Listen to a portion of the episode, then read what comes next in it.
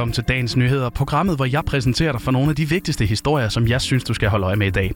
Mit navn det er Thijs Eriksen, og jeg er din vært. Der findes mange Facebook-grupper for unge piger, hvor de snakker om private ting og spørger om råd. Men hvorfor gør der ikke det for drenge? Vi dykker også ned i OL, for der er altså for, er der plads til sårbarhed og psykiske udfordringer i OL og blandt elitesportsudøvere. Og hvordan kommer for eksempel Simone Biles udmeldinger om psykiske vanskeligheder og mental pres til at påvirke fremtidens sportsudøvere? Og så er det altså også i dag, at senatet i den amerikanske kongres, de ventes sig stemme om den milliardstore infrastrukturplan. Og øh, til sidst her i dagens nyheder, så ser vi lige på nogle af dagens avisforsider. Men øh, vi starter altså på Facebook. Hvornår havde I sex for første gang? Hvilken øjenvippeserum vil I anbefale? Og er det hårdt at pendle til ens studie? Der findes nemlig mange Facebook-grupper for unge piger, for eksempel Piger og Problemer, Be Yourself, hvor man altså kan snakke om private ting, mindre privat, og spørge andre til råds. Men hvorfor findes egentlig ikke den samme type sider for drenge?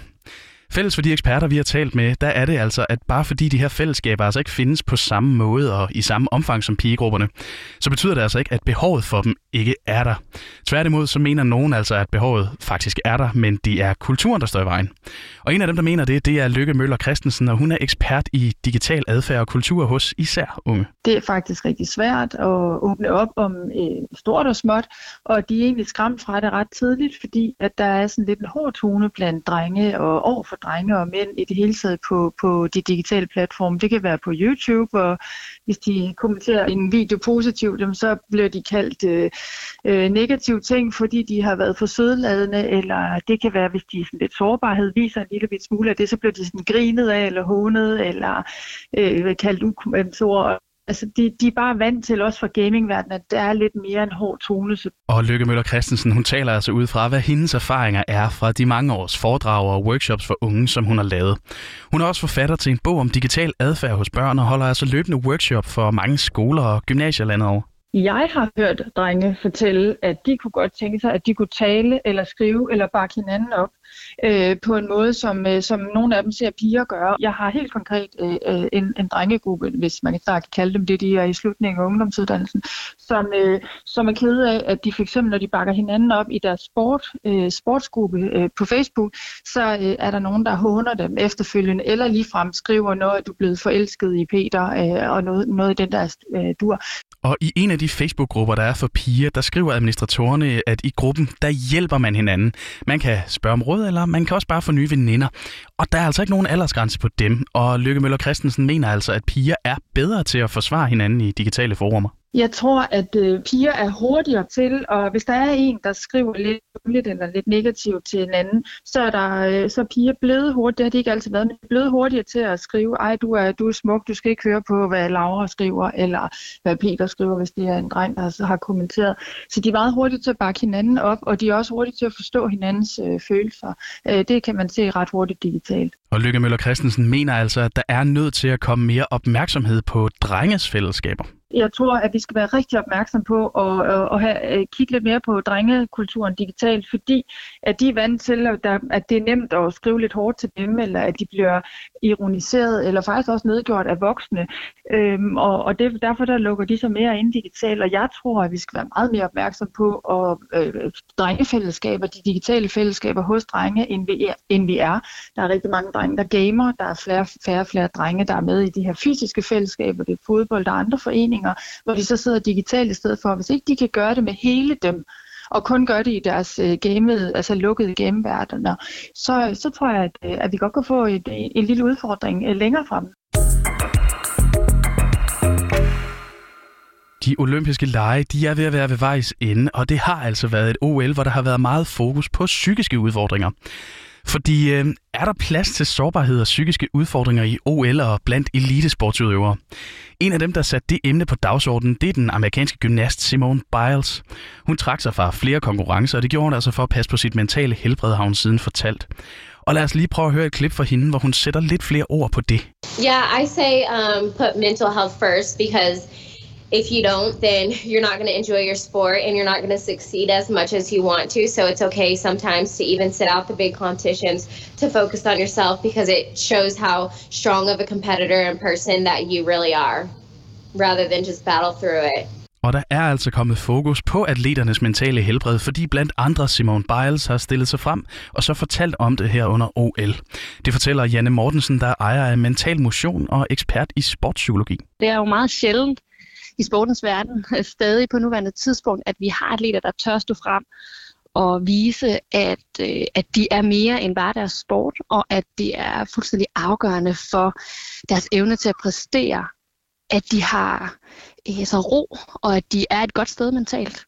Så når der så er nogle, og når det nu har været sige, en af verdens dygtigste atleter, der vælger at stå frem på den her måde, jamen så er det klart, at det kommer til at komme i fokus. Og ifølge Janne Mortensen, så har der altså ikke været ret meget fokus på det her emne, simpelthen fordi det er svært at snakke om. Jeg tror, det er svært at tale om det mentale helbred, fordi at det er ikke noget, de er vant til. Altså det er jo noget, som som er upcoming. Men generelt set i, i sport er det, er det jo noget, der stadigvæk er under udvikling i rigtig mange lande i hvert fald. Så grunden til, at det er svært at tale om, er fordi det ikke er trænet at tale om, som så meget andet. Øh, så, øh, så det at arbejde med sig selv mentalt er jo noget, man bliver nødt til at øh, arbejde på over tid. Og jo flere atleter, der gør det og indser, at det er, er en afgørende faktor, jo mere vil vi også se sårbare atleter ture stå frem, når tingene ikke lige spiller. Og efter et enkelt spring i holdkonkurrencen ved OL, ja, der trak Simone Biles altså stå over i alle andre kon- konkurrencer, frem til den her uge, hvor hun altså deltog i den afsluttende dyst på balancebommen. Her der meldte Biles sig ovenpå igen efter mentale udfordringer, og det lykkedes hende altså at lukke lejene ned med en bronzemedalje. Og på spørgsmålet om, hvad det betyder at kunne tale åbent om de her ting, der lyder svaret fra Janne Mortensen sådan her. Man kan sætte sig selv mere fri. Og når jeg siger det, så mener jeg, at evnen til at turde være med både det gode og det svære, og også turde være åben med det gode og det svære.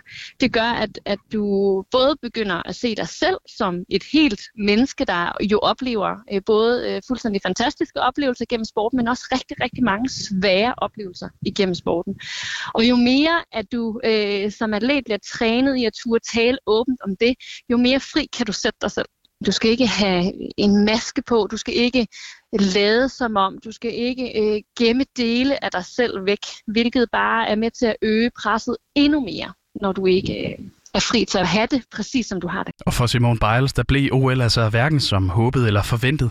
Men trods de store udfordringer undervejs, ja, så kommer hun altså alligevel fra Tokyo med en sølvmedalje fra holdkonkurrencen, og så med en bronzemedalje. Og det kommer altså til at hjælpe atleterne fremover, når de åbner om deres mentale helbred, det fortæller Janne Mortensen.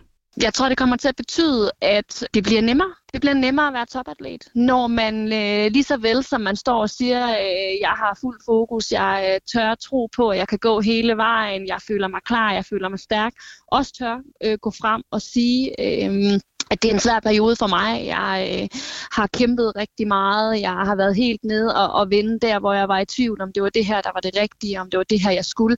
Jo mere vi tør vise begge sider af medaljen, jo mere ro kan der blive skabt i, i det menneske. Og jo mere ro der er i det menneske, jo større sandsynlighed er der for, at det menneske kan trives. Og når vi trives, kan vi også performe bedst. Og den 24-årige amerikaner, hun har altså tidligere proklameret, at hun agtede at stoppe sin karriere efter OL i Tokyo. Og derfor så kan det altså være, at den her konkurrence var hendes sidste på topplan, medmindre hun siden er kommet på andre tanker. I dag der ventes senatet i den amerikanske kongres at stemme om den milliardstore infrastrukturplan. Først så skal senatet stemme om, hvorvidt planen den overhovedet skal sendes til en realitetsafstemning, som det hedder. Og det vil altså kræve, at mindst 10 republikanske senatorer og alle 50 demokratiske senatorer, de stemmer for. Og hvis det sker, ja, så vil planen altså efterfølgende, måske allerede i dag eller søndag, blive sendt til den egentlige afstemning. Og her der kræver en vedtagelse altså blot et almindeligt flertal. Og hvis infrastrukturplanen den bliver vedtaget i senatet, ja, så skal den senere til afstemning i kongressens andet kammer, nemlig repræsentanternes hus. Og ifølge formanden for den demokratiske gruppe i senatet, ja, så bliver dagens møde indledt kl. 12 lokaltid, og det er kl. 18 dansk tid, hvis man er interesseret i at følge med i det. Og som traditionen foreskriver, så skal vi altså her til sidst i dagens nyheder tage et kig på et par af dagens avisforsider.